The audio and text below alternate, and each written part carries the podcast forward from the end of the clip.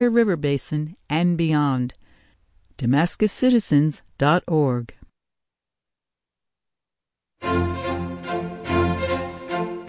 This is Rosie Starr for Radio Catskill. Welcome to Farm and Country, locally produced radio about rural life in the Catskills and the Delaware River Valley. On today's show, the Star Talk report produced by Keith Hubbard highlights the autumn equinox. Bee muralist and painter Matt Willey shares the importance of hive consciousness in anticipation of this year's Honeybee Festival happening on Saturday, September 25th. We'll hear some remarks by Beeline ice cream purveyor Mark Randall, who gave a presentation at the Union in Narrowsburg, New York in late July on the importance of honeybees. All of that coming up on today's Farm and Country here on Radio Catskill. But first, news headlines from NPR.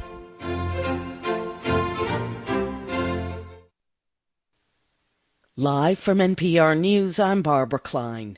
Some Americans may soon be able to get a third dose of Pfizer's COVID 19 vaccine. But NPR's Joe Palca reports the booster rollout will likely be different than what the Biden administration originally had in mind. President Biden has said he wants to see all Americans have access to a booster dose of a COVID 19 vaccine.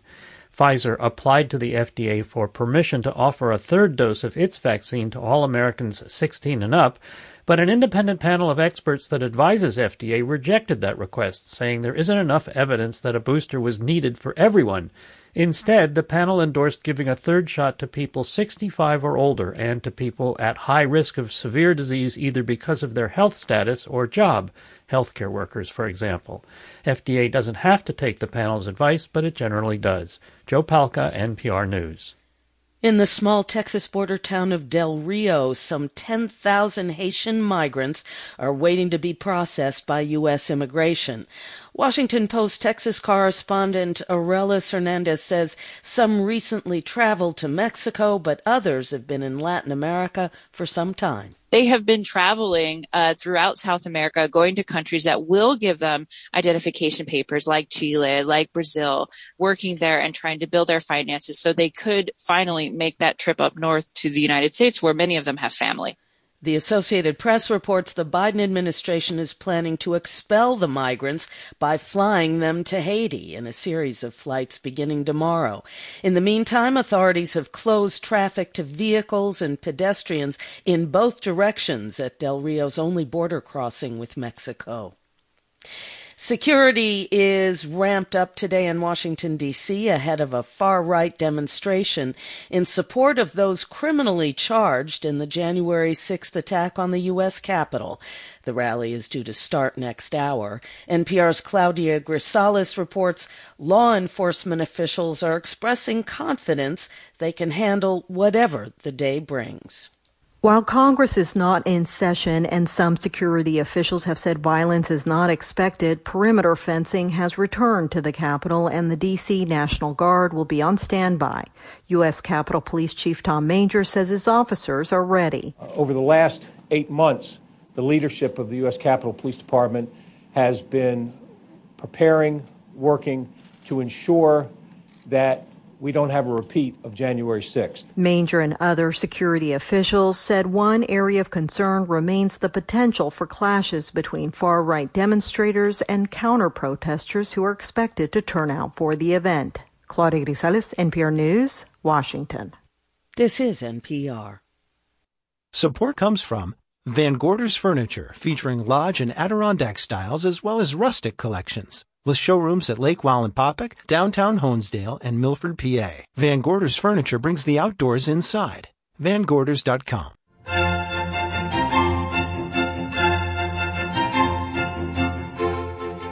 This is Rosie Starr. Welcome back to Farm and Country.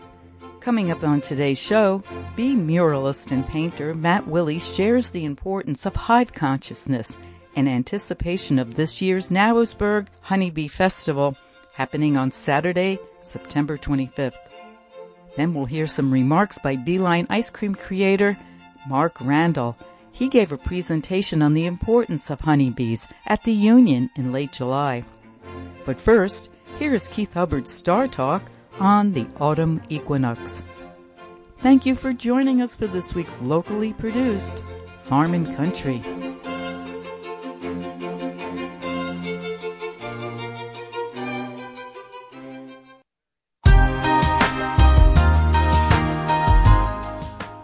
And Country, I'm Keith Hubbard, and this is Star Talk.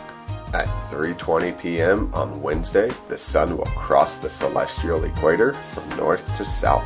This event is known as the autumnal equinox. There are a few interesting things that occur during an equinox. The sun will rise due east, will set due west, and will be directly overhead at the equator at noon. The autumnal equinox is a perfect day to determine due east or due west from your yard. The point where the sun meets the horizon at sunrise or sunset will be due east or due west. Also, the length of day and night are nearly equal on the equinox. We will see 12 hours and 9 minutes of daylight on the equinox. Each year, there are two equinoxes. One occurs in late March, and the other occurs six months later in late September. The equinox marks the midpoint between the sun's lowest path across the sky and the sun's highest path across the sky. The Earth's axis is always tilted at an angle of about 23.5 degrees in relation to the Earth's orbit. However, the tilt's orientation changes throughout the year. The equinoxes occur when the Earth's axis is perpendicular to the sun's rays. With the sun on a southern trajectory in the sky, the sunrise will be coming later in the day and the day itself will be getting shorter. The sun will continue to move south in the sky until late December, at which time it will reverse direction and head north. If you have any questions, comments, or ideas for future Star Talk segments, my email address is startalk at farmandcountry.org. For Farm and Country and Star Talk, this has been Keith Hubbard reminding you to keep looking up.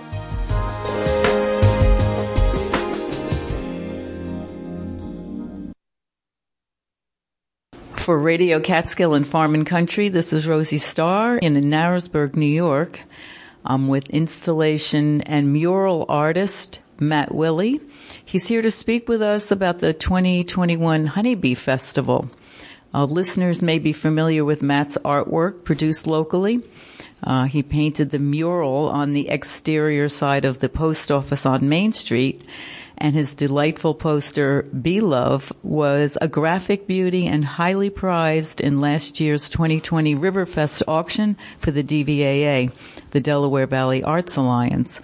Both of those creative endeavors represent the spirit, the Good of the Hive, which is his global art project and organization founded by artist Matt Willey.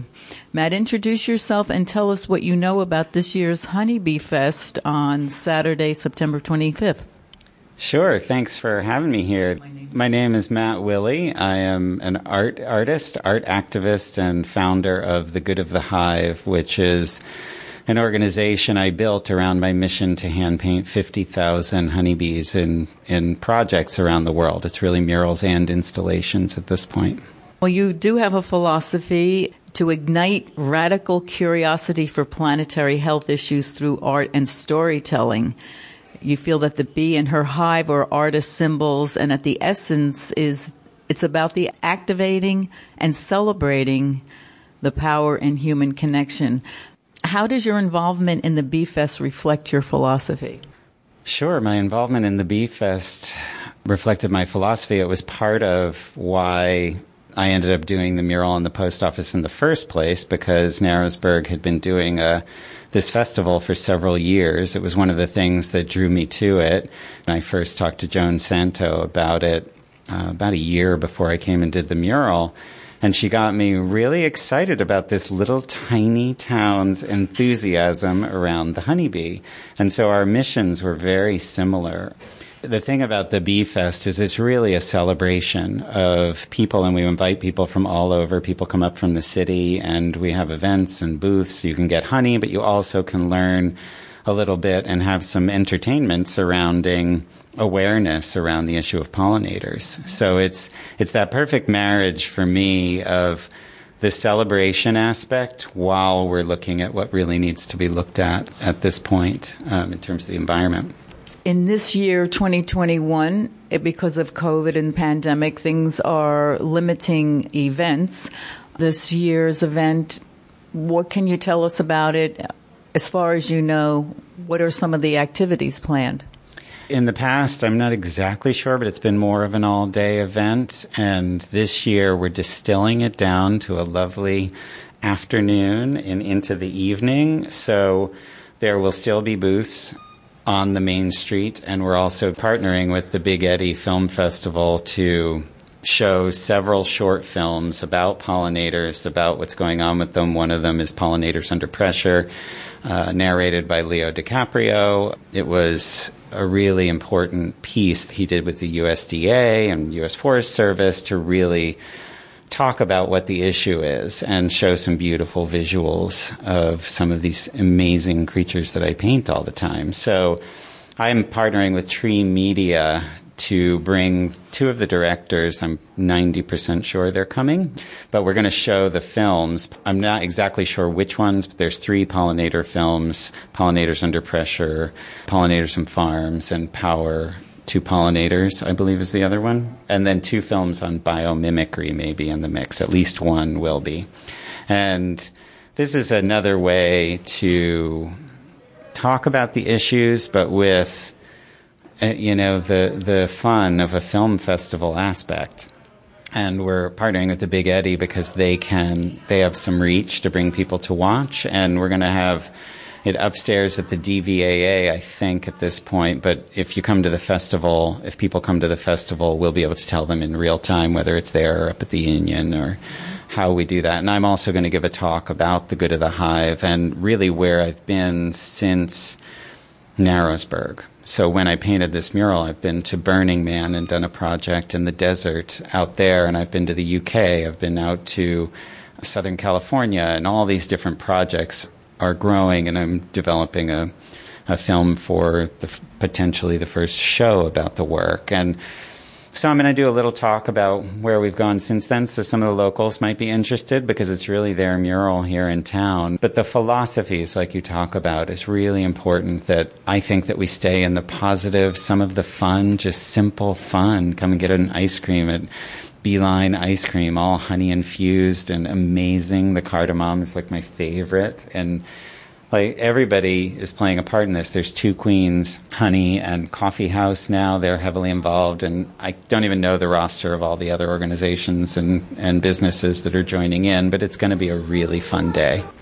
Yes, I did go to the website narrowsburgbfest.com and they do have a vendor application that describes what vendors should apply.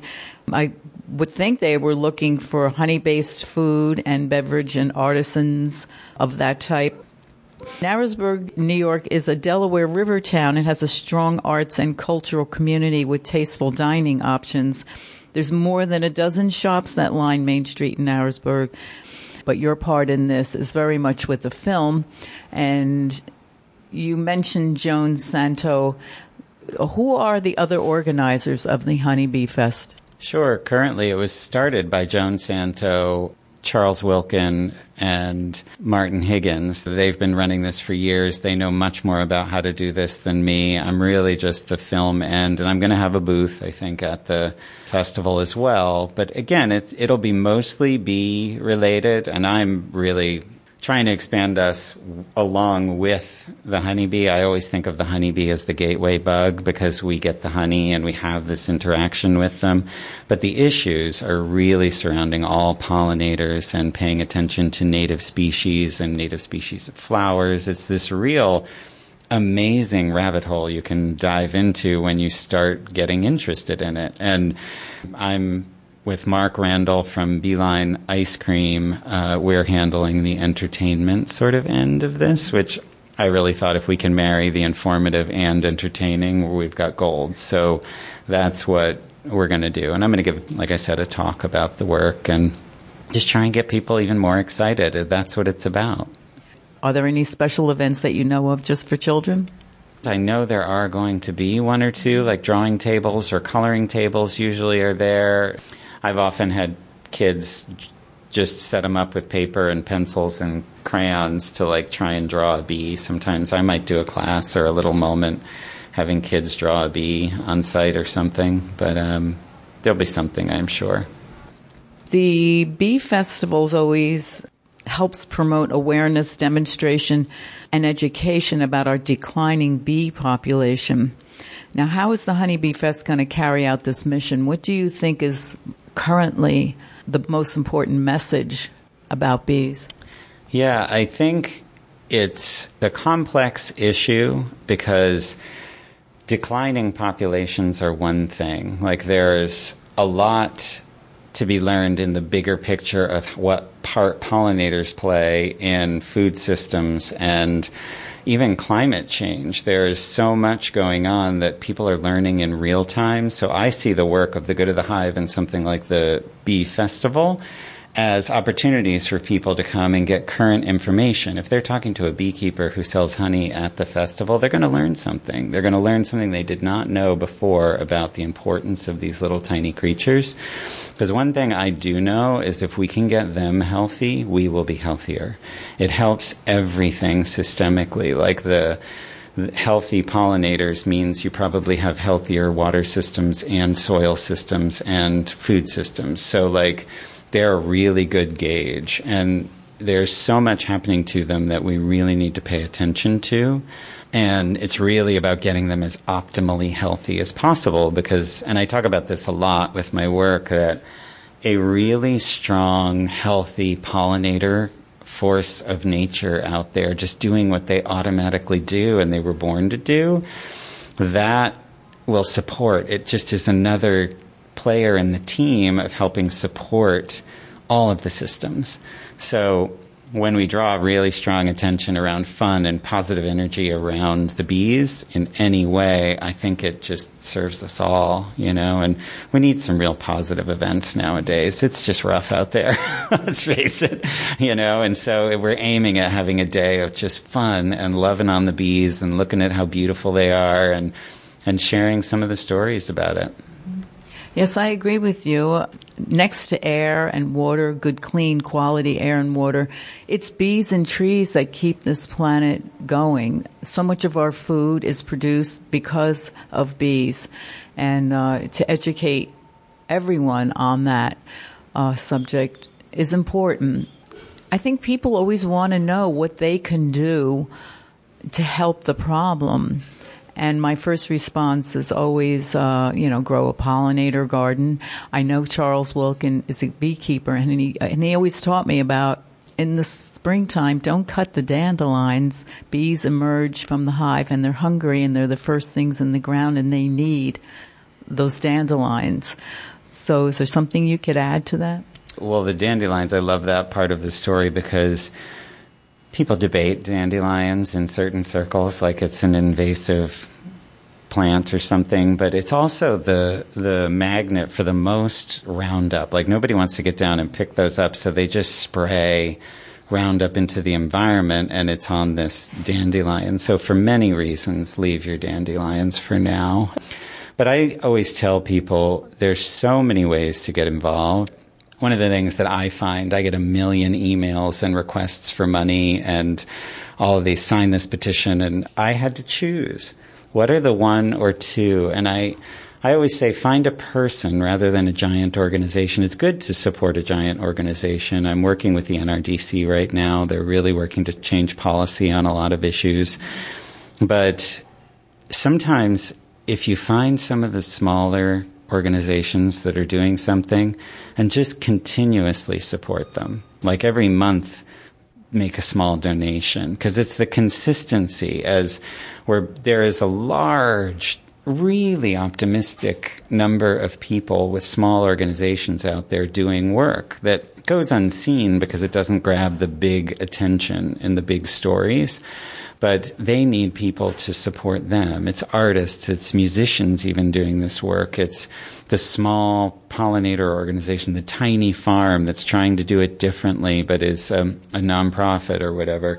Finding someone and then just following along with them get to know them. Like I really think those small connections of getting to know the person you're donating to can really help. That's helped me as an organization tremendously. When certain people are like, okay, you're doing a film now, I've got you, here's a hundred dollars to jump in with the film. And, and they show up again and it refuels me with my optimism that I'm not alone in this, that we're all in this together, which is really the whole symbol of the beehive. No bee is alone. They're never. They're inextricably connected to their hive. And the more that we learn how important that is for us, the better off we're going to be. I understand completely. Um, that's a part of thinking globally and acting locally and know that you're and everyone on the planet it really is connected and i did reconnect with you recently late july we were both in the union listening to mark randall and Officer Darian Mays, they gave a wonderful presentation about the amazing world of the honeybee. I'd like to include a little bit of that sound clip of the, the honeybee, and I found that very fascinating. Showing up at activities like that, and we're lucky that the union is here to sponsor that. The more you become aware of it, the more you can support it. Mm-hmm. Exactly. And yeah, I loved that event. I was excited to get to meet Darren Hayes. He's someone who came into the work in the same way as me, sort of accidentally. He got involved with bees, and then the police force was like, we need a beekeeper to help capture these swarms. He just stepped into the next right thing. And now he's super knowledgeable about the bees. He's had all this experience. And Mark is a longtime beekeeper, 20, 25 years or something. And he actually teaches a class in Parsons, all design based but centers around the hive and the and the bees. And the things that have happened from that class are amazing.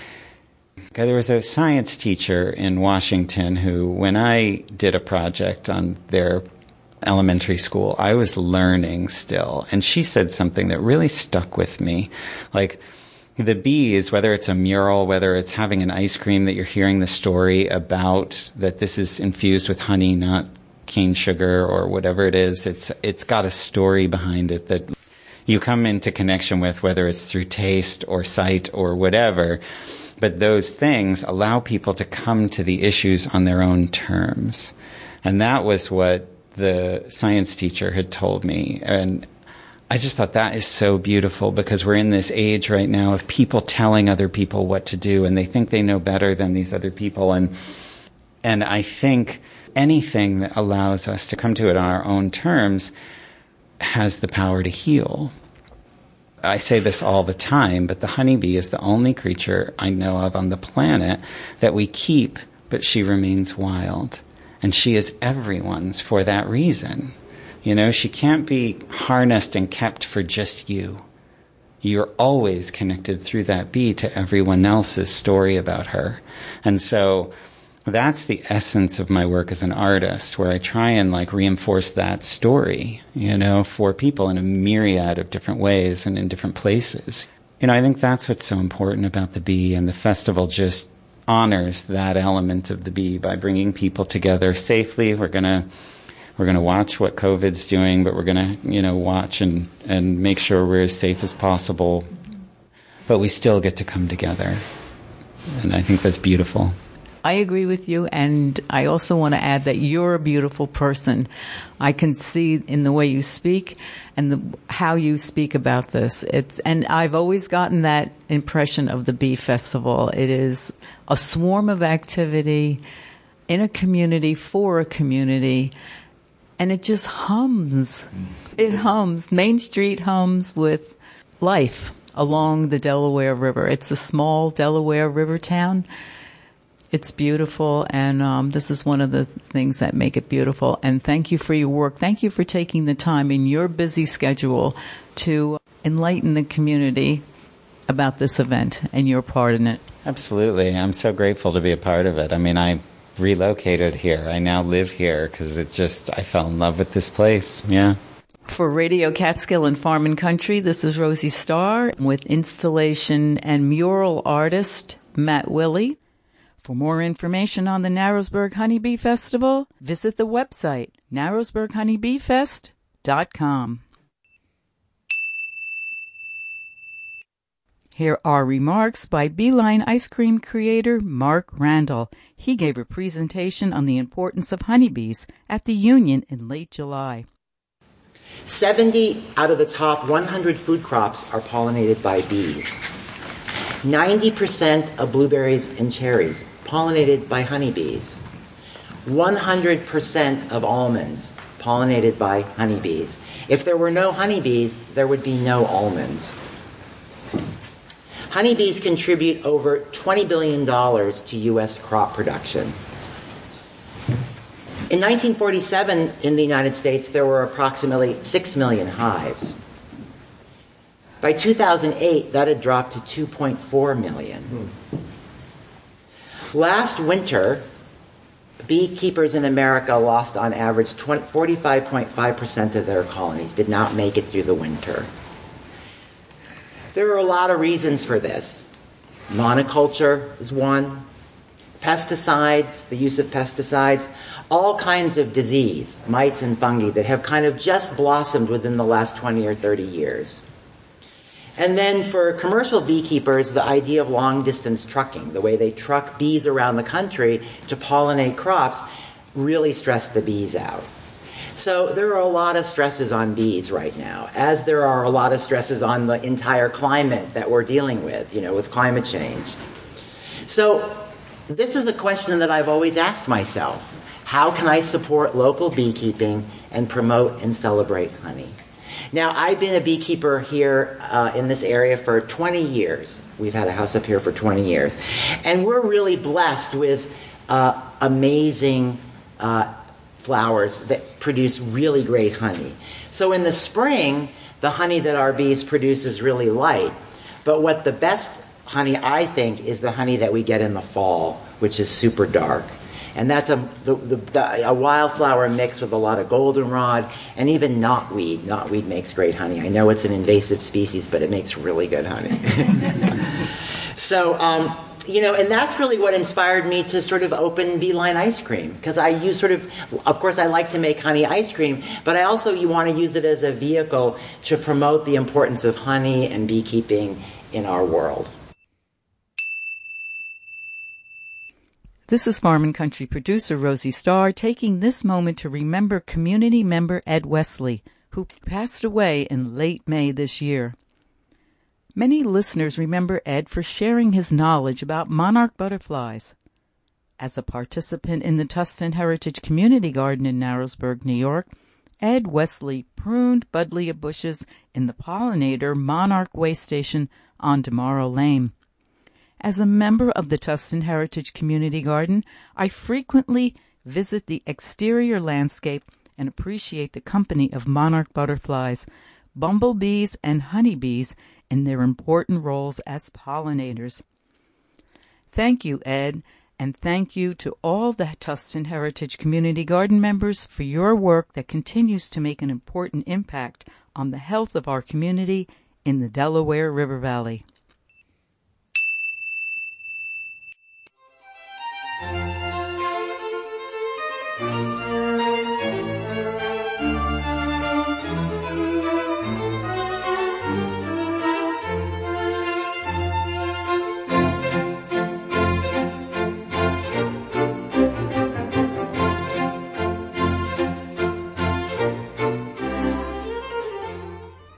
Hope that you enjoyed our show this week, produced by volunteers Keith Hubbard and Rosie Starr.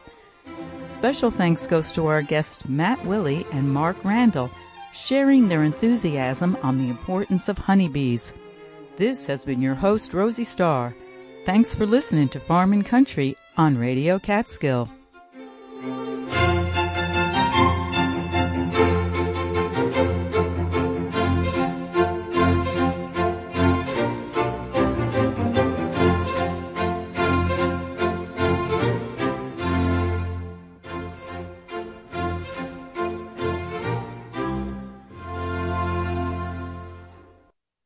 Support for Farm and Country comes from Damascus Citizens for Sustainability, a community supported, science based nonprofit taking legal actions, providing tools for action, and raising awareness of fracking damage since 2008.